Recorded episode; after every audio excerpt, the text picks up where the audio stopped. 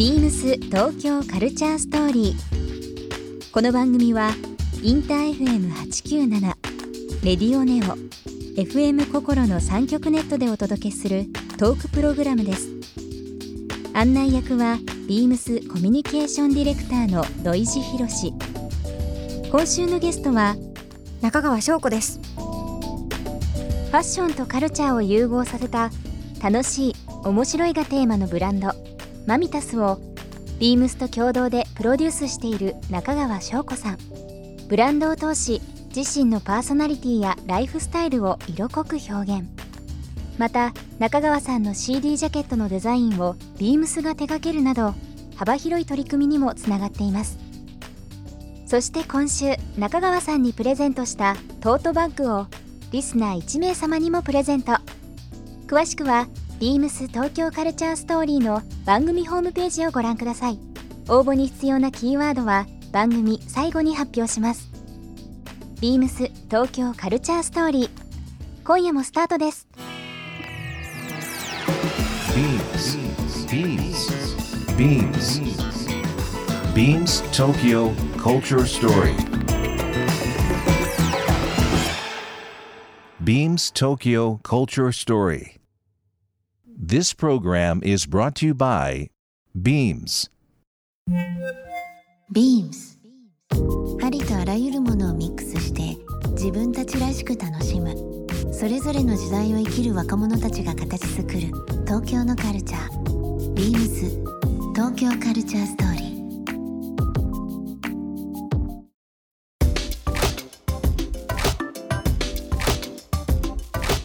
今のネーミングのマミタスというものですけども、まあ愛猫の名前から、えー由来があってという部分ですけども本当にもう猫ねお好きでアイテムそれぞれにあの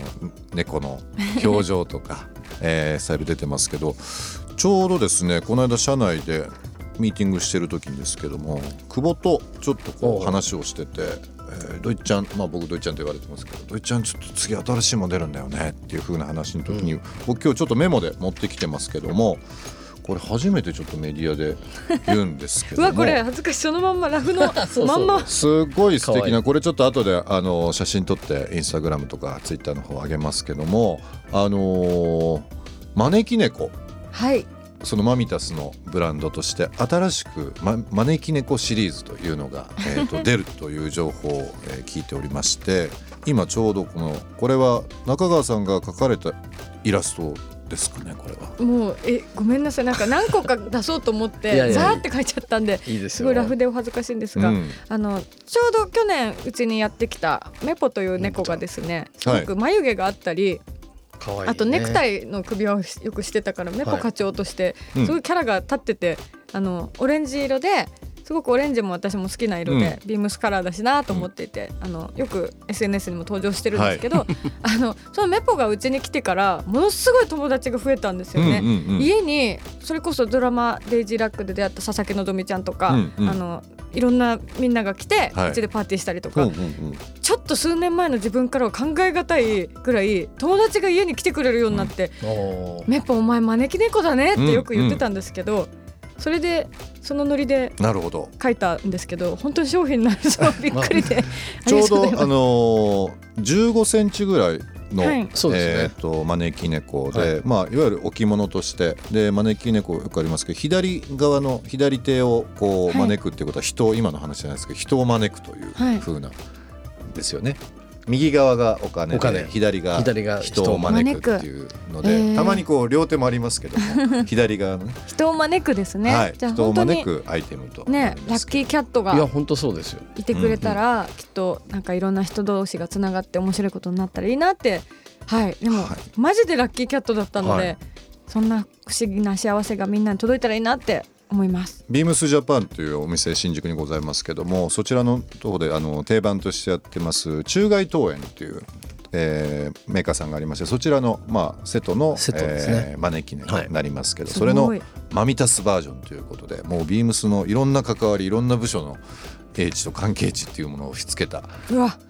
アイテムになりますので。うわーメポちゃんのね。規模がでかいどうしよう。いやいやいや。メポちゃんのあの出会いももちろんそうですけど全てがこれに集まった、あの左手を上げて人を招くというものがあの発売しましてこれ発売はいつ頃になるんですか？10月の末ぐらいになりますかね、今ちょうど9おー月ですから一月はいちょっとですね。マミタスね、すいごい洋服だけじゃなくてこういった雑貨とかもね、面白く楽しくあのできてるのがすごく嬉しくてもともと猫グッズとかをはい。探したりするのも好きなんですけど、うん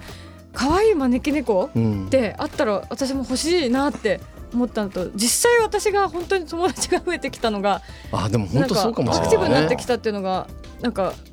効果として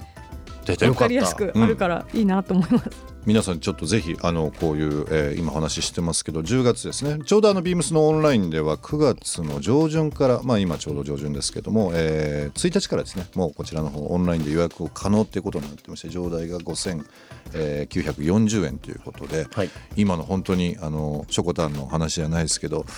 人が集まるようになったというものとビームスがこう定番でやってるものっていうのをちょうどこう掛け合わせたアイテムがリリースしますので、はい。そちらのマミタスの、えー新商品のちょっと今ご紹介をさせていただきました、ちょっと改めてですけどなんかこうアイデアソース今、あの猫とか宇宙とかってありましたけどもトレンド性を加味したものと、はい。その今の気分っていうものが入ってると思うんですけど今後この招き猫以外にちょっと面白いものを今企画してるとかこんなものをちょっと作ろうとしてるっていうのはもしなんかそうですね。本当があれば。にねちょっと無理だろうと思いながら言ったことを、うん。でもすごい実現してくださってこの間も深海にはまったって言ったら、うんうんうん。竜宮の使いのワンピースとかすぐ作ってくださって。ないかなかないよかったですもんですよね。これね深海よくできましたよね。深海のものとか、でもだったら NG ってあんまなくなってきたからうん。楽しいなと思ったので、ねまた UFO とかエイリアンのものとかやりたいし。そうなんですよ、うんあと今免許取りに行きだしたから車のそれ知らなかっ柄とた それ知らなかった。車柄とか最近ですか？最近今免許取得うん。チャレンジ中で、チャレンジ中、うん。これも多分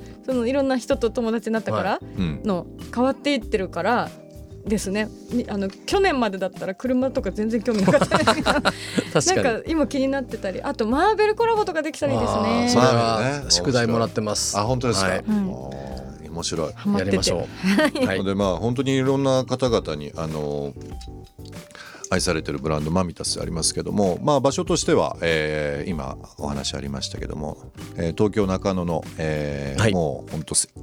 今何ですかねカルチャーの聖地と言われてますけど中野ブロードウェイの方の、えー、と3階にお店3階です。ございますのではい。本当にねスペースとしてはすごくそんなにあの5坪5坪ですよね、はいビームスの1号店が6.5坪だったんですよ。だからなんそれよかりちっちゃい。それよりちっちゃいっていうぐらいの、なんか不思議な感覚ですけどね。見やすいですよ。ただそこの5坪にいろんな世界観があの集まってますので、はい。もちろんあのこの番組あの東京関東圏とあと中京愛知名古屋名古屋周りとあと関西の方でも、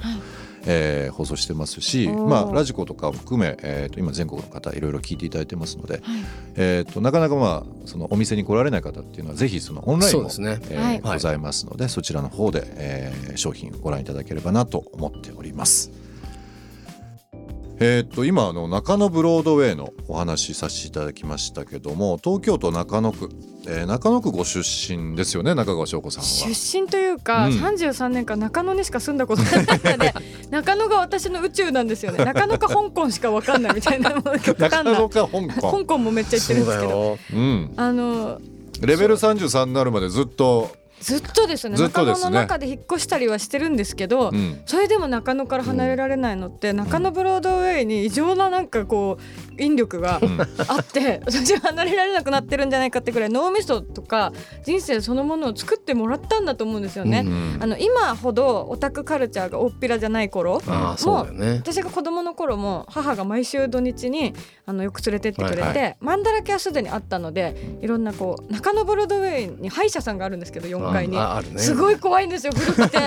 おじいちゃんがやってて雰囲気がなんか電気ついてるのになんか暗くてすごい怖くて、でもそのご褒美にマンだらけとかで、うん。あのちょっと面白い古本とかうん。買ってくれてて、うんうん。で4階とかにマニア館っていう特撮の本だけ売ってるとか、はい。あとありますね。今マンだらけになったのかな？大予言ってお店があって UFO とかオカルトとか怖い怖い水晶玉とか売っててて本当変なお店があって、まあ、今もあるんまあですけど、今もありますありますねそういうあります。お店はねそういうところに連れてってもらうと、はい。い、ろんな趣味の幅が広がってもちろん今現在を生きてる中でそのと当時のものも好きだったんですけど生まれる前のものも好きになったんですよね。80年代後半のものとか、あとブルース・リーのいろんな貴重な本とかもお小遣い全部投資して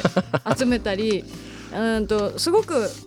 もう好きなものはここに行けば全部揃ってる。でも何度言っても道に迷っちゃう4階は本当に大好きの不思議のダンジョンだなと思っていたので。ダンジョンですよね不思議のダンジョンまさに。例えば秋葉って最新と未来が詰まっている、うんうん、でもブロードウェイってレトロをすごい大事にする感じでうんでね、過去と現在と未来と全部が一つの建物の中でアミューズメントパークみたいにいや本当に飽きないですね。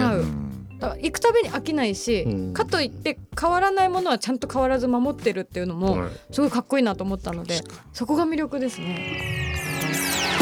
ビームス東京カルチャーストーリー。ゲスト中川翔子さんにプレゼントしたトートバッグをリスナー1名様にもプレゼント。